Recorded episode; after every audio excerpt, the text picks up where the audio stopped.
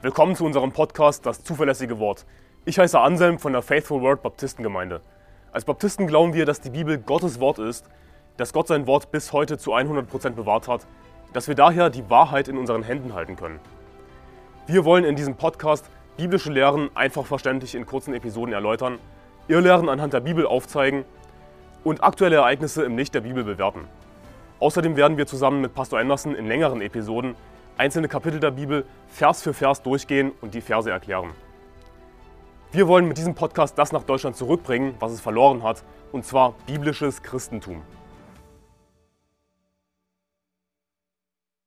Ein Vers, der gerne von Katholiken verdreht wird, um zu lehren, dass die Taufe heilsnotwendig ist, also dass wir uns taufen müssen angeblich, um gerettet zu werden, ist Markus 16, Vers 16, wo es heißt, wer glaubt und getauft wird, der wird gerettet werden. Wer aber nicht glaubt, der wird verdammt werden. Und sie sagen, siehst du, wer glaubt und getauft wird, der wird gerettet werden. Aber sie vergessen den zweiten Teil des Verses zu lesen, wo es nämlich heißt, wer aber nicht glaubt, der wird verdammt werden. Also wer ist derjenige, der verdammt wird? Das ist derjenige, der nicht geglaubt hat. Also was, was ist der einzige Grund, warum jemand in die Hölle kommt? Weil er nicht geglaubt hat. Genauso wie es in Johannes 3, Vers 36 heißt, wer an den Sohn glaubt, der hat ewiges Leben, wer aber dem Sohn nicht glaubt, der wird das Leben nicht sehen, sondern der Zorn Gottes bleibt auf ihm. Also natürlich werden wir gerettet, wenn wir glauben und getauft werden.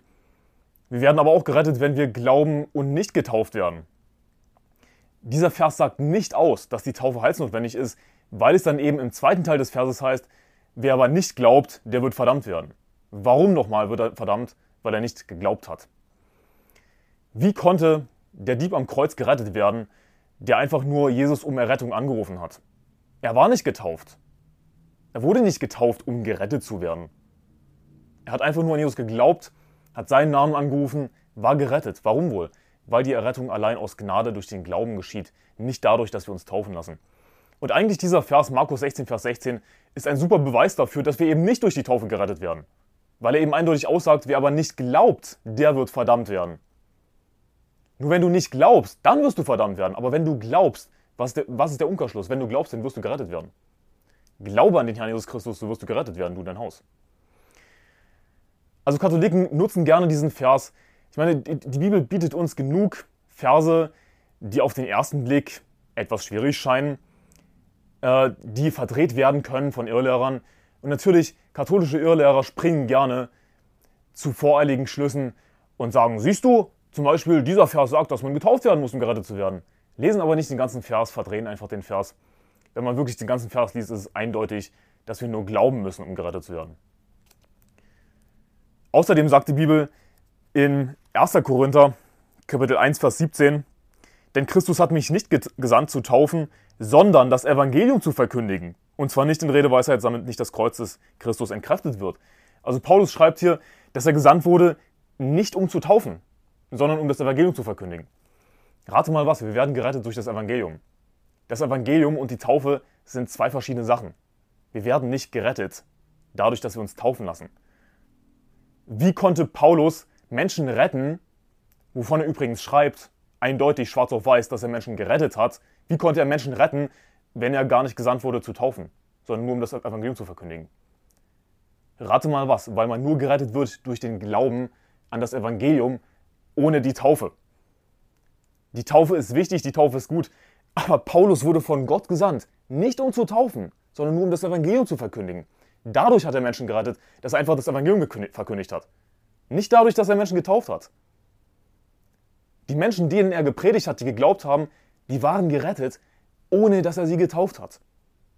Ich meine, es ist so eindeutig. Weiterer Vers. Die Bibel sagt in 1. Petrus Kapitel 3, Vers 21, welches jetzt auch uns in einem bildlichen Sinn rettet in der Taufe, die nicht ein Abtun der Unreinheit des Fleisches ist, sondern das Zeugnis eines guten Gewissens vor Gott durch die Auferstehung Jesu Christi.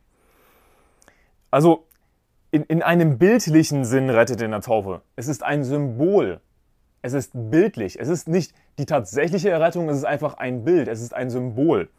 Erstens, zweitens sagt die Bibel, die nicht, also über die Taufe, die nicht ein Abtun der Unreinheit des Fleisches ist, sondern das Zeugnis eines guten Gewissens vor Gott. Also waschen wir uns von unseren Sünden rein durch die Taufe? Nein.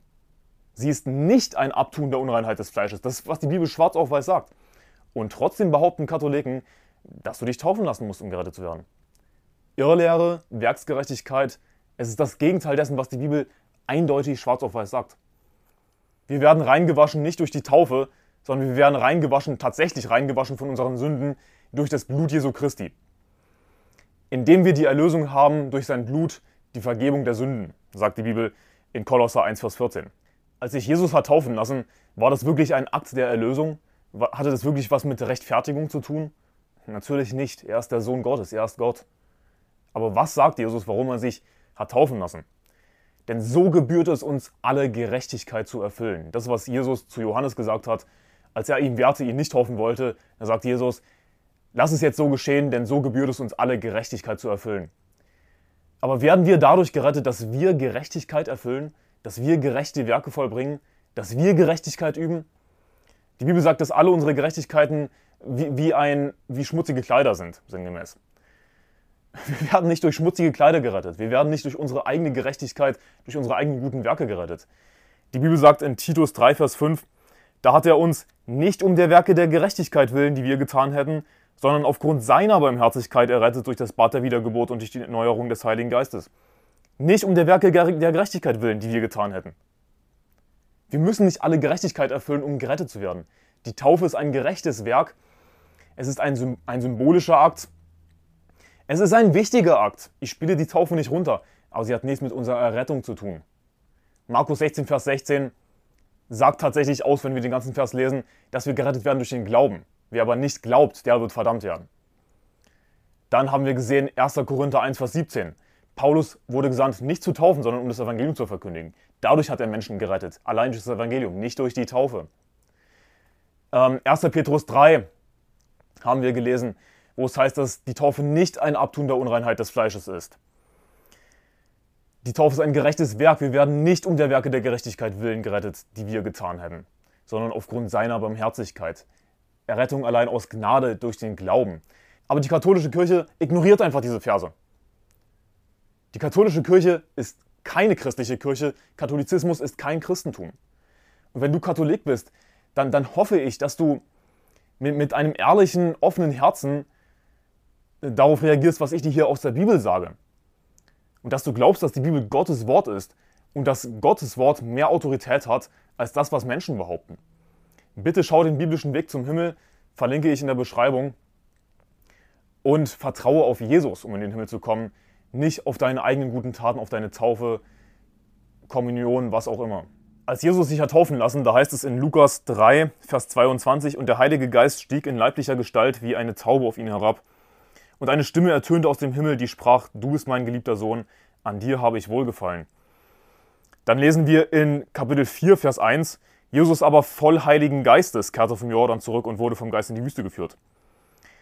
Und in Vers 14 lesen wir, und Jesus kehrte in der Kraft des Geistes zurück nach Galiläa und so weiter, und er lehrte in ihren Synagogen und wurde von allen gepriesen.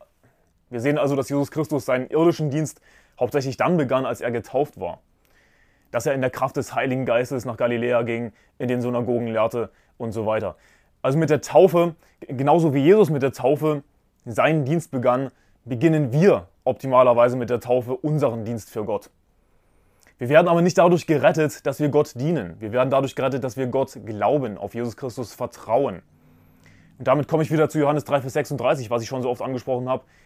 Ein Vers, der gerne verdreht wird von modernen Bibelübersetzungen. Der Vers sagt nämlich eigentlich, wer aber dem Sohne nicht glaubt, wird das Leben nicht sehen, sondern der Zorn Gottes bleibt auf ihm. Wird aber gerne verdreht der Vers, wo es dann heißt, wer aber dem Sohn nicht gehorcht, der wird das Leben nicht sehen, sondern der Zorn Gottes bleibt auf ihm. Völlig falsches Evangelium. Zum Thema Bibelübersetzung, schau bitte die Doku NWO Bibelversionen. Ist heute erst rausgekommen. Eine super Doku auf Deutsch, kostenlos zu sehen auf YouTube, über moderne Bibelübersetzungen, wie sie das Wort Gottes verdrehen. Also, wir werden nicht gerettet dadurch, dass wir Gott dienen. Wir werden nicht dadurch gerettet, dass wir Jesus nachfolgen. Wenn wir Jesus nachfolgen, dann bekommen wir Belohnungen im Himmel. Aber wenn wir keine Belohnungen im Himmel haben, dann sind wir trotzdem gerettet. Die Bibel sagt nämlich in 1. Korinther 3, Vers 15, wird aber jemand das Werk verbrennen, so wird er Schaden erleiden. Er selbst aber wird gerettet werden, doch so wie durchs Feuer hindurch. Also das Werk eines Christen wird erprobt vor dem Richterstuhl Christi, dann wird jeder für seine Werke, die er getan hat, falls er gute Werke getan hat, Belohnungen empfangen. Aber hier ist das Ding, wird aber jemand das Werk verbrennen, also wenn, wenn er keine guten Werke vorzuweisen hatte, wenn alles, was er getan hat, einfach verbrennt, weil es sinnlos war, weil er Jesus nicht gedient hat, was sagt die Bibel? So wird er Schaden erleiden, er selbst aber wird gerettet werden. Wir werden nicht dadurch gerettet, dass wir uns taufen lassen, dass wir Jesus nachfolgen, dass wir Gott dienen. Wir werden durch den Glauben gerettet. Denn so sehr hat Gott die Welt geliebt, dass es seinen eingeborenen Sohn gab, damit jeder, der an ihn glaubt, nicht verloren geht, sondern ein ewiges Leben hat. Gottes Segen, bis zum nächsten Mal.